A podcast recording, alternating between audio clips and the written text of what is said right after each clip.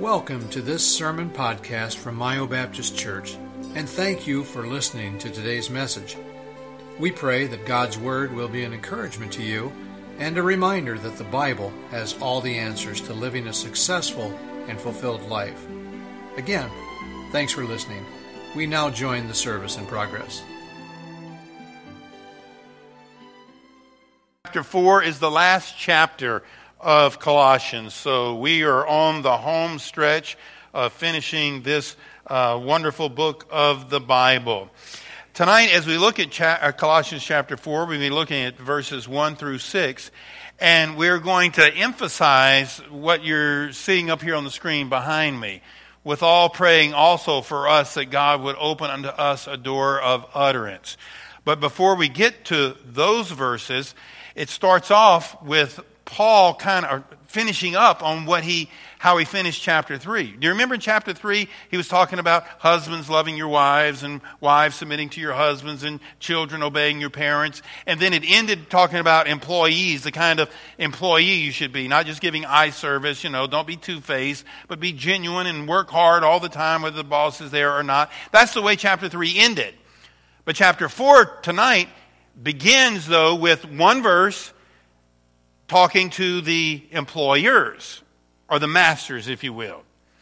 Begins in verse number 1, Colossians chapter 4, verse number 1. It says, Masters, give unto your servants that which is just and equal, knowing that ye also have a master in heaven. I just love how the fact that the Bible covers all the bases.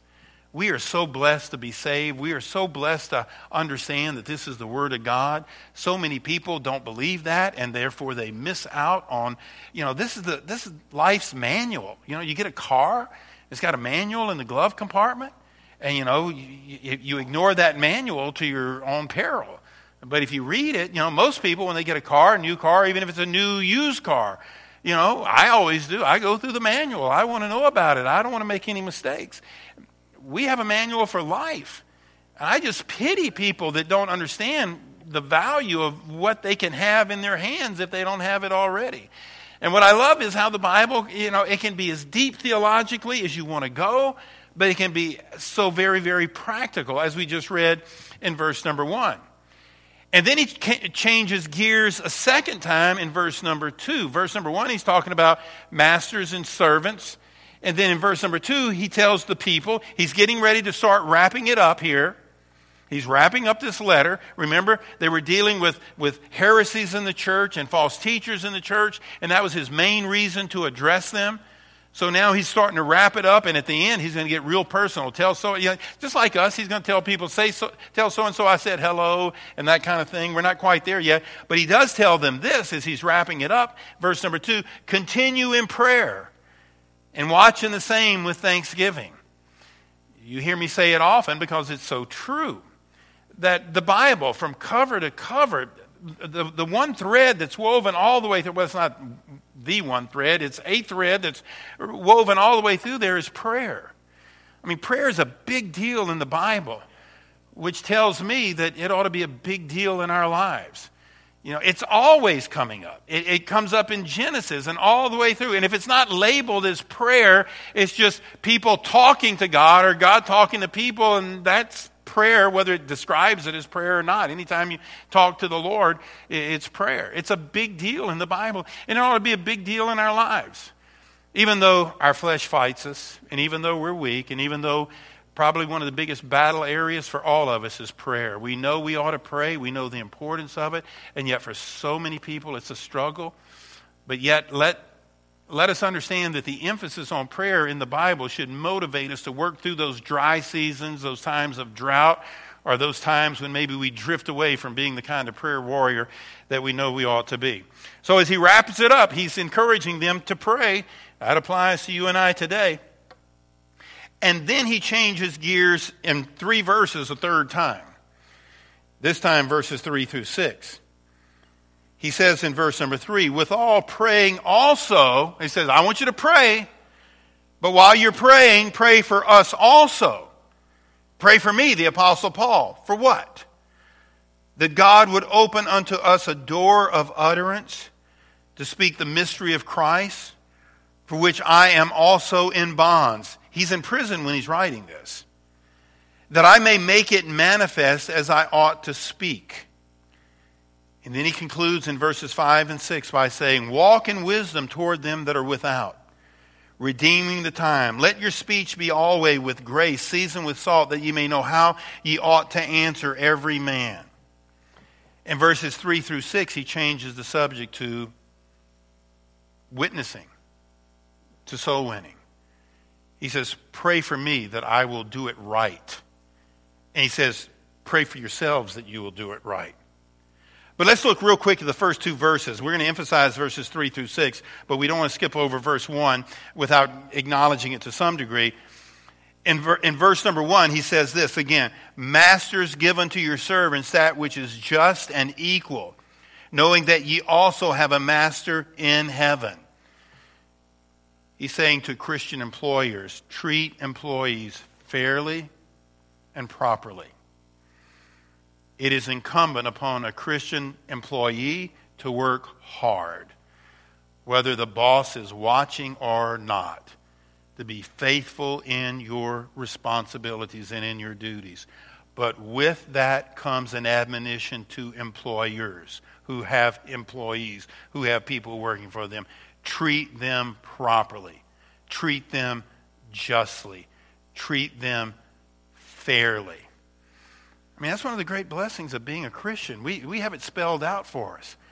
You know, there, there, I'm sure there's lots of worldly, carnal employer. In fact, we know that it's been this case through all of history that will take advantage of people. We'll, we'll put burdens on people's backs beyond what they're capable of doing and compensate them with some uh, meager, miserly little wage, and some of them living in the lap of, of, of luxury. I mean, that's just, you know, and the world, they can do it.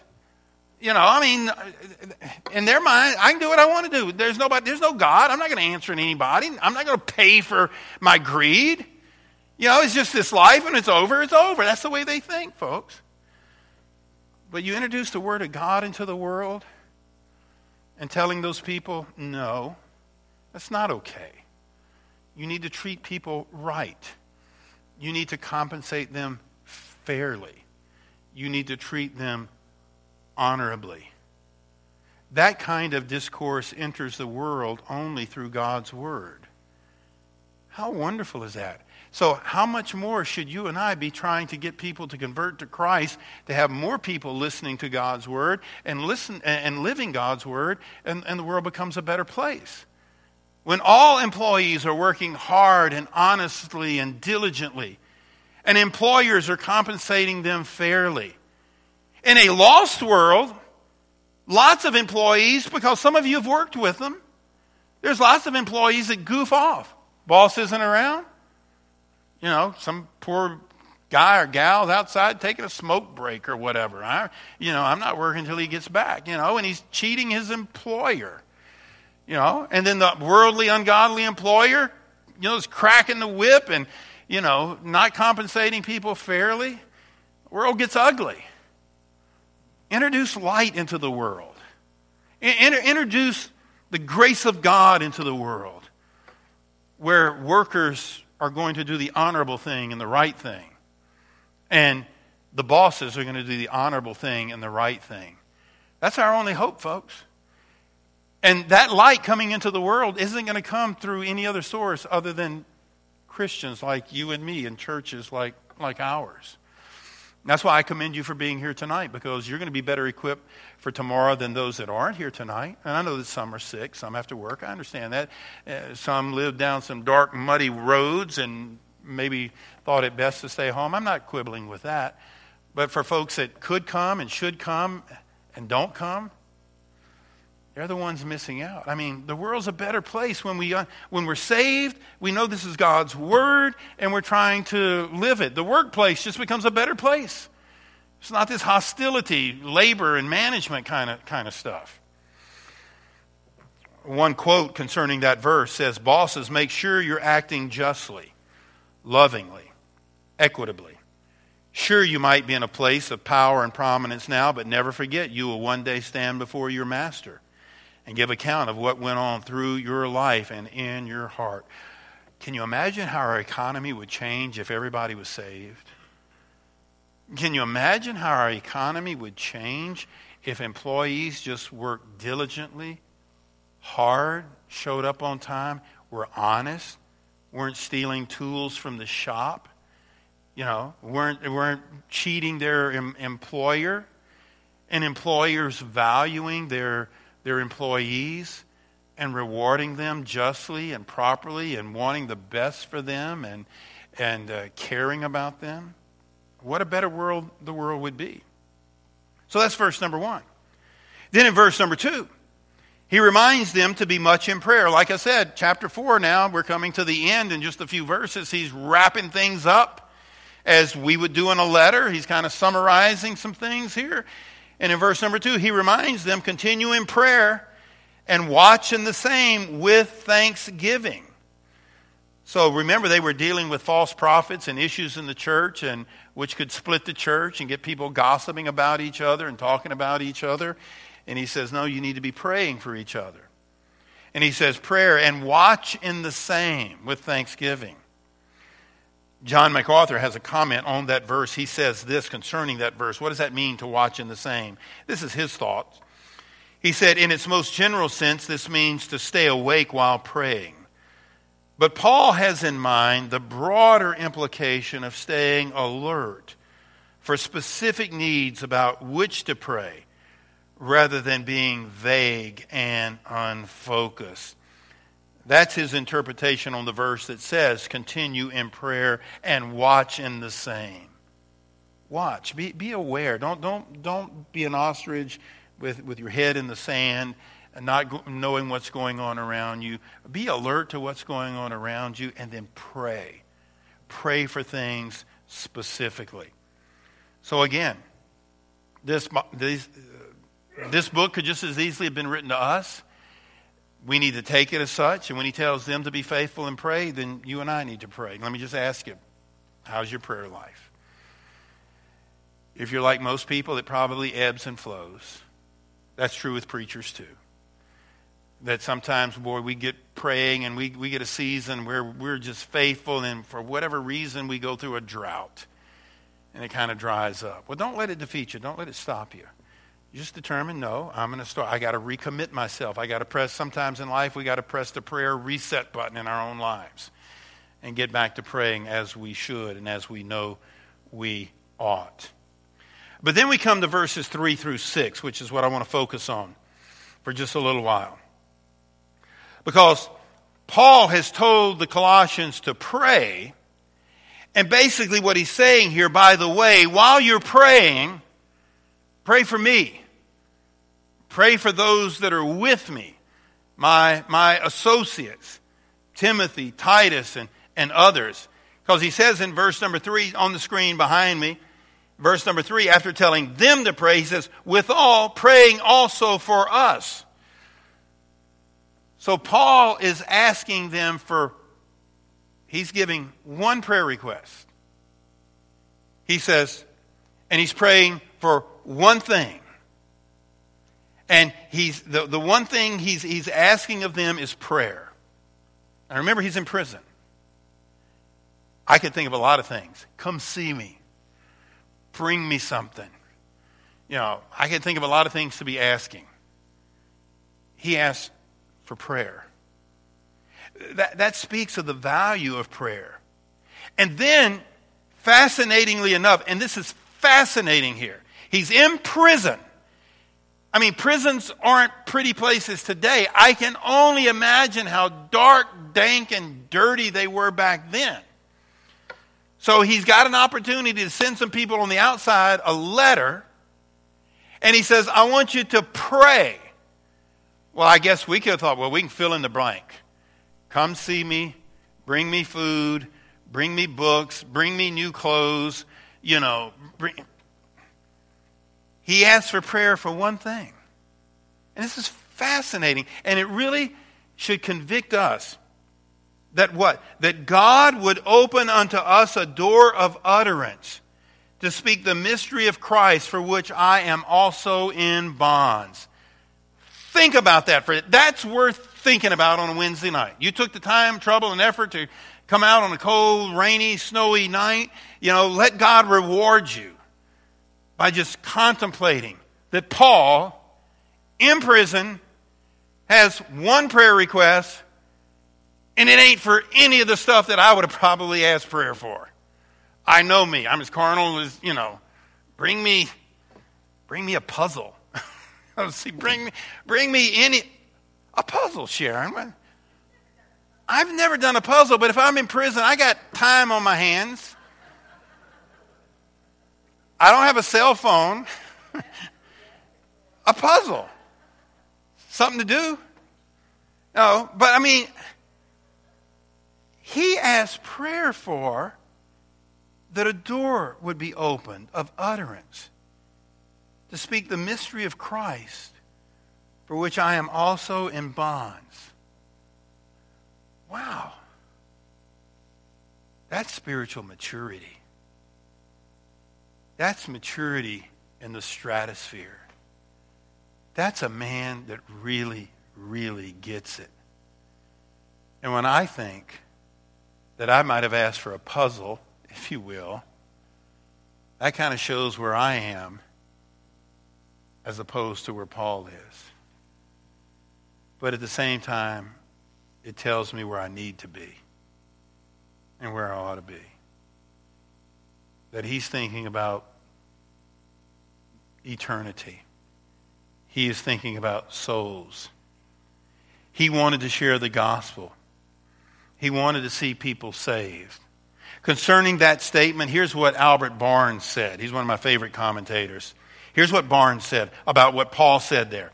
He said, it's quote, it is remarkable that he did not ask them to pray that he might be released.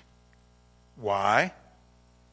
He did not, he did not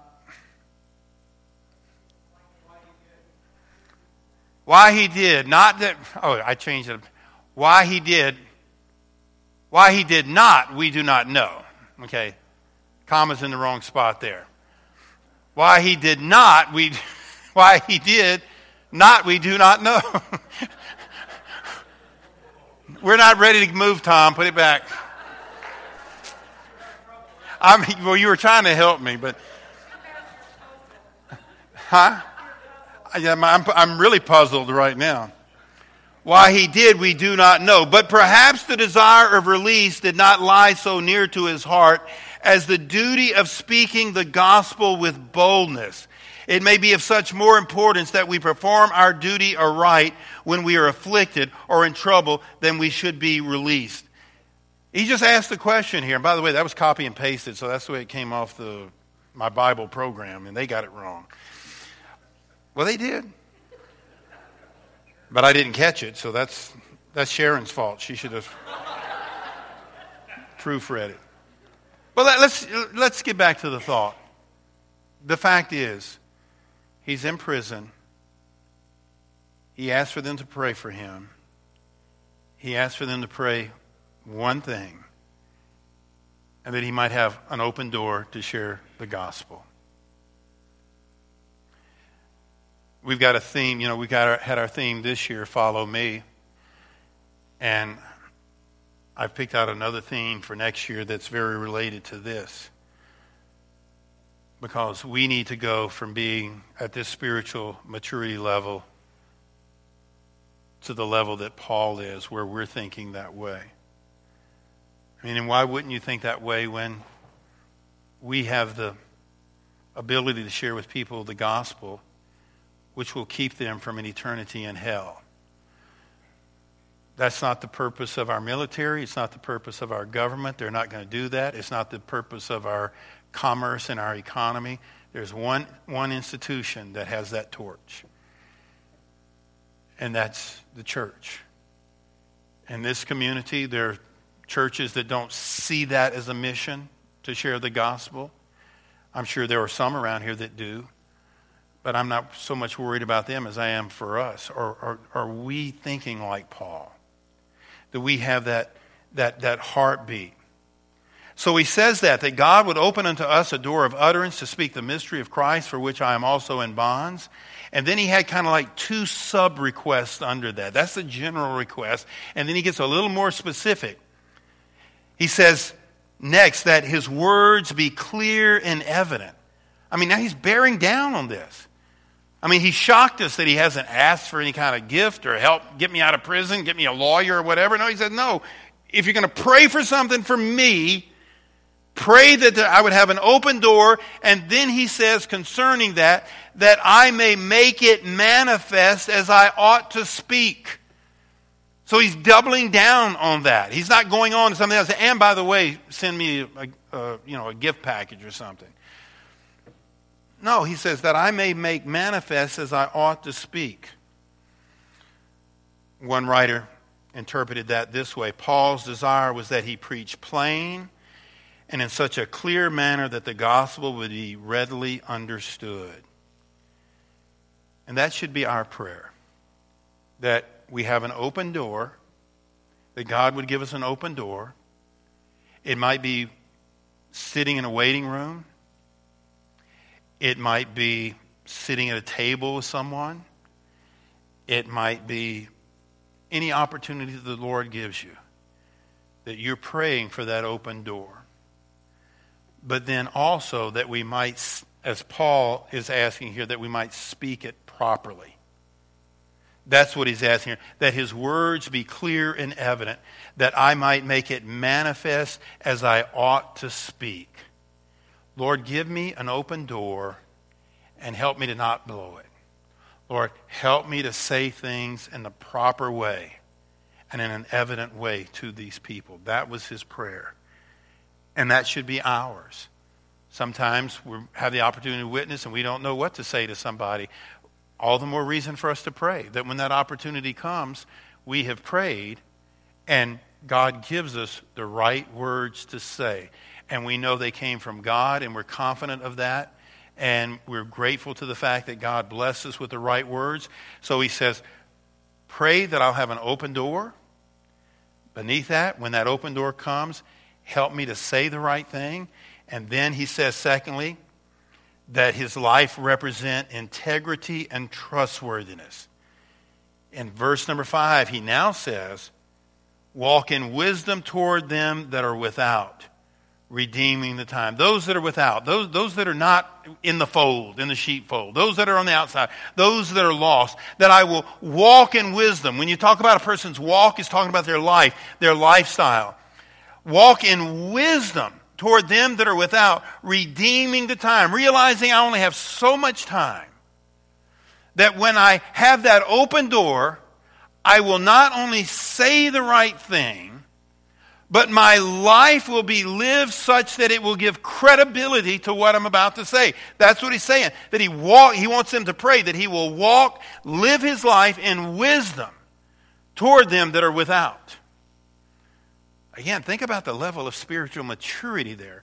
So many Christians today are so petty and small and wrapped up in drama and these issues and what have you, and we're wallowing around in the mud, and Paul is up here. His concern is, I need an open door. His, concern is, I, I need to say the right thing. His concern is, I need to live the right way so that my message will have credibility, or in the opposite sense, that there'll be nothing in my life that'll take away from the message. And so many of us, worried about this problem, worried about this, worried about that. And yeah, we have to do life. I understand. And Paul had to do life. You know, he's got to dress, he's got to go places, he's got to do things, he's got to, you know, have resources and money coming and going. Where am I? He's got to make plans and all that. You know, and I'm not suggesting we become some kind of cloistered monks and, you know, we're of no earthly good. We're so heavenly minded, but there's a balance there. Know, what about those of us that never think like this?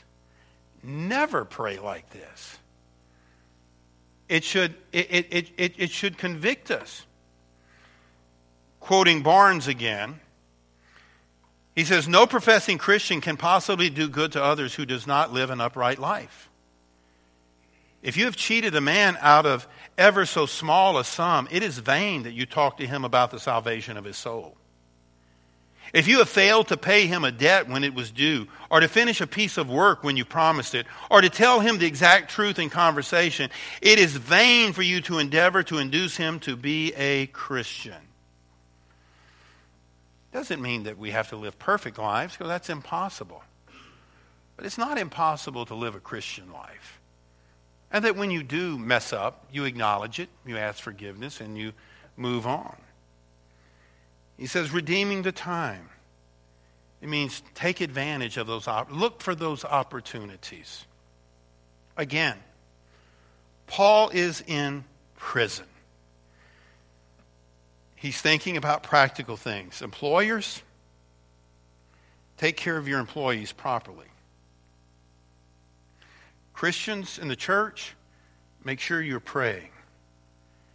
And when you pray, Pray for me. And what I want you to pray is that God will give me an open door to witness. And when I witness, would you pray that I say the right things in the right spirit? And would you pray that my life would give credibility to what I'm witnessing to them about? And then in this passage, in verse number six, he wraps up what he's saying to them about prayer and witnessing, he says, Now let your speech be always with grace, seasoned with salt, that ye may know how ye ought to answer every man. He said, Pray for me that I'll speak right. He said, But make sure you're doing that too. Make, make sure your speech is the way it ought to be. Folks, we, we live in a terrible time now where it seems to be real popular for people to say, I just speak my piece. I just let them have it. You know, I, will just tell them like it is. And people take great pride in that. We Christians have instructions. Okay, we're, we're blessed. We got the manual. Our instructions are quite different from that. It, it doesn't matter how loudmouth people are, how, how vulgar they are. It doesn't matter how popular that is. You, you know, they're, they're popularizing, I, I mentioned this from the pulpit a few months ago, they're popularizing vulgarity, that they say, you know, politicians should throw in some, some expletives in, in, their, in their speeches because it shows that you're passionate about what you're doing. That ain't us. We got something better. In fact, that, that's taking us down the road to oblivion. That, that's going to corrupt society, makes, make, make civil society unsustainable. And life's going to get really, really hard when employers are at employees' throats and employees are at employers' throats and riots are breaking out and things get ugly and heated. And, you know, when, when the world is cut completely loose from the anchor of Christianity, then it just becomes a power struggle. And it can turn physical. It's just power. So he says, Let your speech be always with grace. See, that's, that's not us. We're, we're different. Grace seasoned with salt, that you may know how to answer every man. He said we should cultivate gracious speech so that our conversation be appropriate with everybody we talk to. So, on this cold, wintry November night, what have we learned tonight? Some important truths. And for some of you, you've already known these truths, so important reminders. Number one, employers are to treat employees fairly. Number two, church members are to be faithful in prayer. Number three, we should pray for witnessing opportunities. Number four, when we witness, we must speak uh, carefully and graciously. When we witness, our lives should give credibility to the gospel. We learned that tonight, and by God's grace, we need to live it beginning tonight. A reminder that the light of the world has shone through Christ, has shone through His Word. We have it.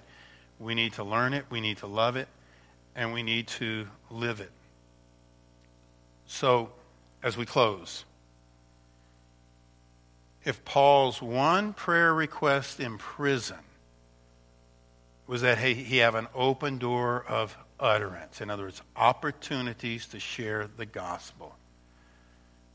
Every one of us in this room ought to be praying that prayer. We were reminded of it tonight.